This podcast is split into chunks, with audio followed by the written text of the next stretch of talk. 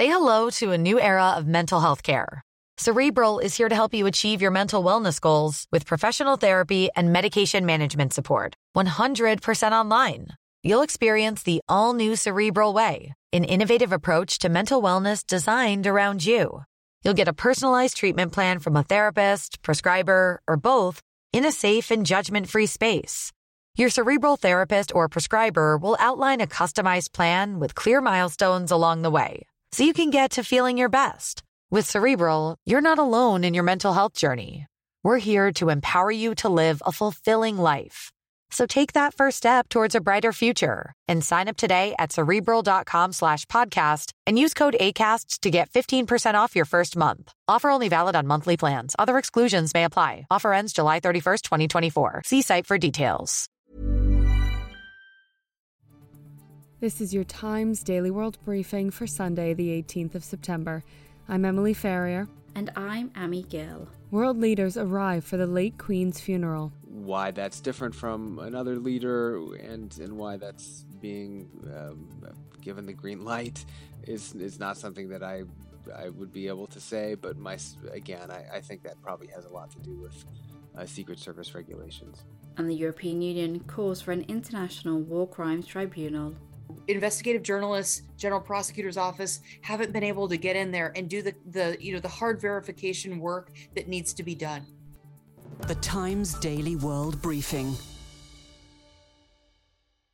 World leaders and royals have been flying into London over the weekend for Queen Elizabeth's funeral, which will be taking place on Monday. Some have already paid their respects, including New Zealand's Prime Minister Jacinda Ardern, who curtsied to Her late Majesty's coffin.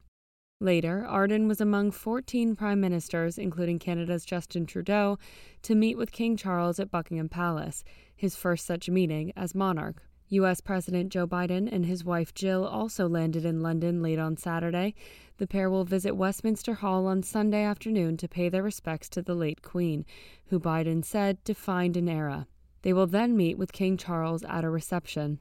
Unlike other leaders, Biden will not be boarding on a bus to ride to the funeral on Monday, instead, having his own motorcade. Jeff Mason, White House correspondent with Reuters, has arrived in London with Biden and told Times Radio why this was. My suspicion is it has to do with the Secret Service and um, and the security requirements that the Secret Service uh, demands for um, for the, the president of the United States. Why that's different from another leader and and why that's being um, given the green light is is not something that I I would be able to say. But my again, I, I think that probably has a lot to do with uh, Secret Service regulations. The soft power of the monarchy has seen it play a diplomatic role over the years, from Queen Elizabeth's role as head of the Commonwealth, a collection of 56 countries once ruled by Britain, to royal tours and state visits. In his first televised address as king, Charles promised a commitment to serve those around the world. And wherever you may live in the United Kingdom, or in the realms and territories across the world, and whatever may be your background or beliefs, I shall endeavor to serve you with loyalty, respect, and love as I have throughout my life. But the future of the monarchy's global reach is uncertain, with some nations already contemplating separating from the Commonwealth and following the footsteps of Barbados, which became a republic just last year. The sound of the rehearsal procession in preparation for Her late Majesty's funeral on Monday. Members of the public in Windsor came out in the dark, early hours of Saturday morning for some, it was their only opportunity to pay their respects. While in London, some waited 16 hours to view the coffin of the late Queen Elizabeth, who was lying in state at Westminster Hall. The thousands waiting in line yesterday and overnight were greeted with slightly higher temperatures, with the sun beaming down in London. For some who were inside the hall on Saturday evening, they were even able to get a glimpse of Queen Elizabeth's eight grandchildren, including Prince William and Harry, as they stood in silent vigil. Before standing vigil, however, the Prince of Wales and his father, King Charles III, surprised those waiting in line and thanked them for paying their respects. But it wasn't just royalty keeping spirits high. One man, Jeff Hack, spoke to Times Radio about helping those in the long queue. And um, I found that folks were um, so friendly. They were sharing their food, their drinks, their personal details, and there was such a unity in the in the line. Um, everyone was getting on so well. There was no hostility whatsoever, and everyone was so happy to talk to you. Um, we we had we were able to offer medical assistance when it was needed, but we didn't have that experience yesterday.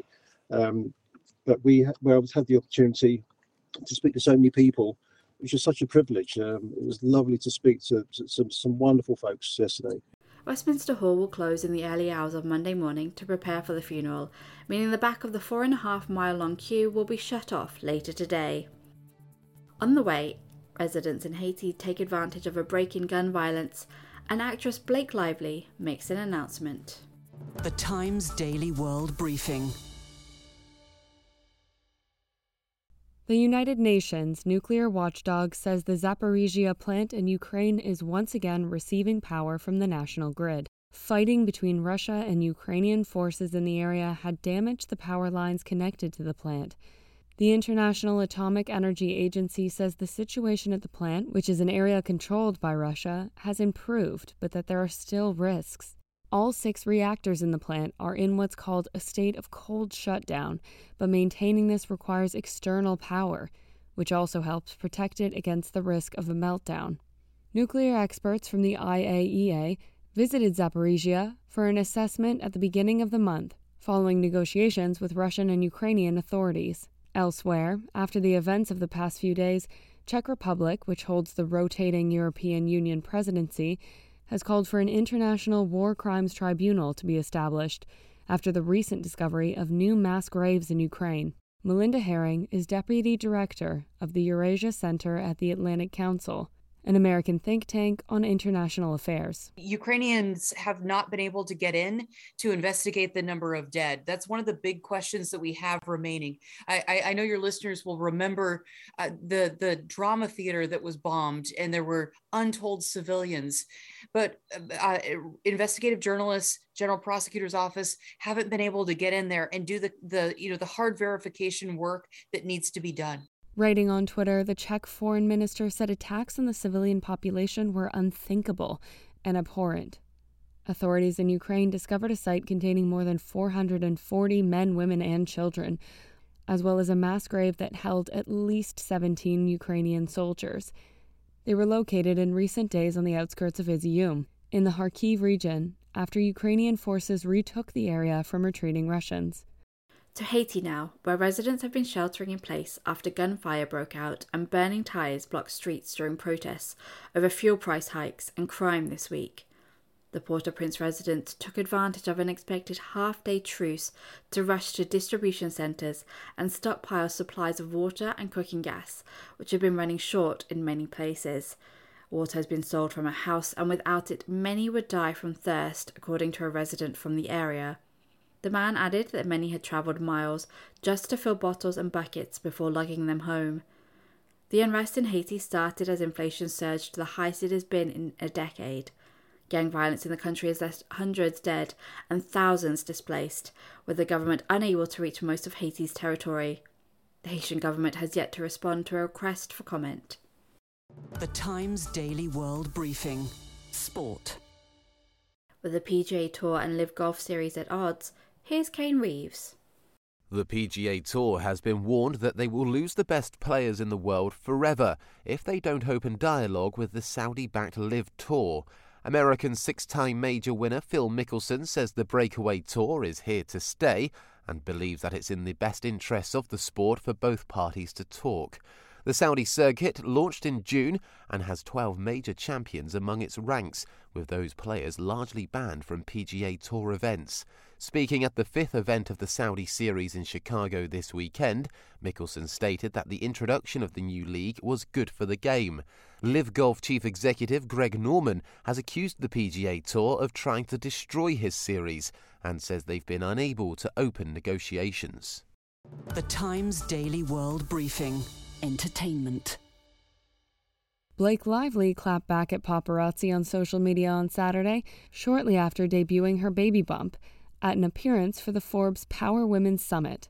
Two days after the summit, Blake posted several photos of the bump on Instagram with the caption, Here are photos of me pregnant in real life. So the 11 guys waiting outside my home for a sighting will leave me alone. You freak me and my kids out. Blake's post is a rare public moment speaking about pregnancy. Previously, she's kept tight lipped while expecting, except the odd tongue in cheek comment like, I just like to create, whether that's baking or storytelling or businesses or humans.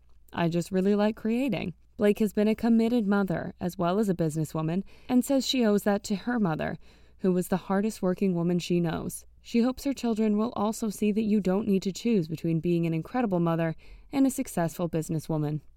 And finally, the free climber known as the French Spider-Man celebrated his 60th birthday by scaling an 870 metre or 613 foot high tower in the French capital's business district, La Défense. Robert says he wanted to use this stunt to send a message, adding that the age of retirement in France is 60. Euh, I want to send people the message that being 60 years old is nothing. You can still do sport, be active, do fabulous things. I promised myself several years ago that when I reach 60, I would climb that tower again because 60 symbolizes retirement age in France, and I thought that was a nice touch. Climbing the Total Energies tower multiple times in the past year, Robert also hopes his ascents will help raise awareness of climate change. Robert began climbing in 1975, training on the cliffs in the south of France and quickly becoming a top climber. Since his first ascent, he's climbed more than 150 skyscrapers around the world, from the Eiffel Tower in his home country to the world's tallest building, Dubai's Burj Khalifa. He doesn't always get permission for his climbs and has been arrested on numerous occasions, and climbs just using his bare hands, no harness, and a pair of climbing shoes. And that's your Times Daily World Briefing for Sunday, the 18th of September. This podcast from the Times of London is brought to you in partnership with Google Podcasts.